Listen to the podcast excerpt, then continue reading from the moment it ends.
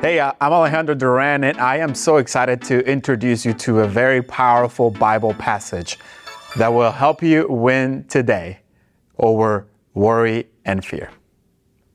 Let me ask you this question. What do you fear the most?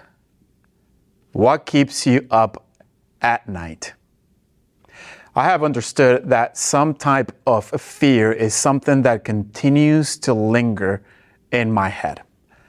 I take the thought of something terrifying and let it hang out in my mind.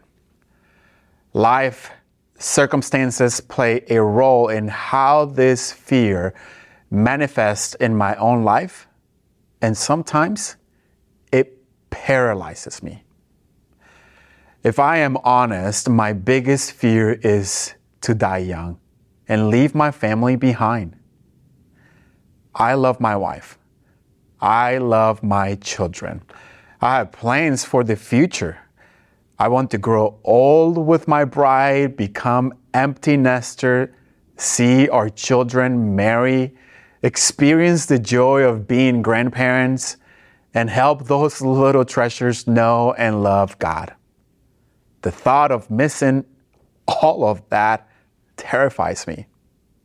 And trust me, I know most, if not all, the answers the Bible gives us about why dying is gaining. But I also know dying is scary. It isn't what God planned for us. We cannot call death something positive because God calls it his enemy. However, we grieve death because it is the wage of our sins. So what do you fear the most? Do you fear death? Do you fear your financial situation? Do you fear our current political state? Do you fear for the people you love that have a serious medical condition? Do you fear your retirement portfolio tanking? Do you fear your spouse walking out on you? We all can fill up the blanks on the answers to these questions, but we may not always have the answers on how to overcome our fears and worry. In reality, I don't either. I am another broken vessel in need of a Savior because of my worry and fear.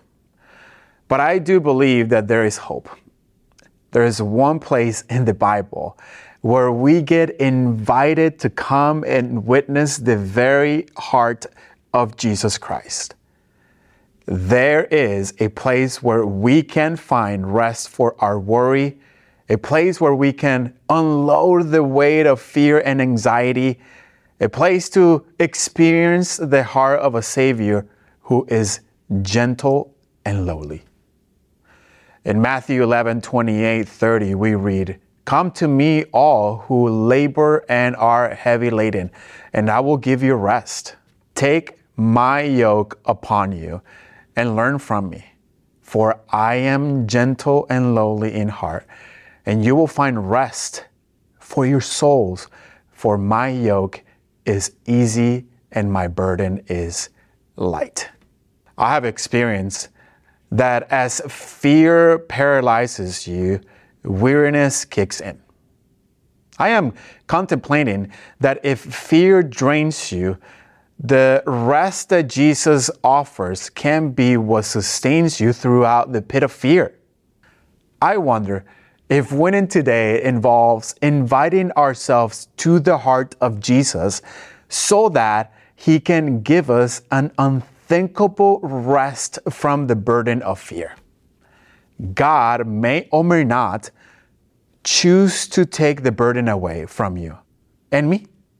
But God has given us the gift of Jesus and invites us to come to him to receive his rest, to trade our tiring burdens and exchange it for his yoke and burden, because his load is light.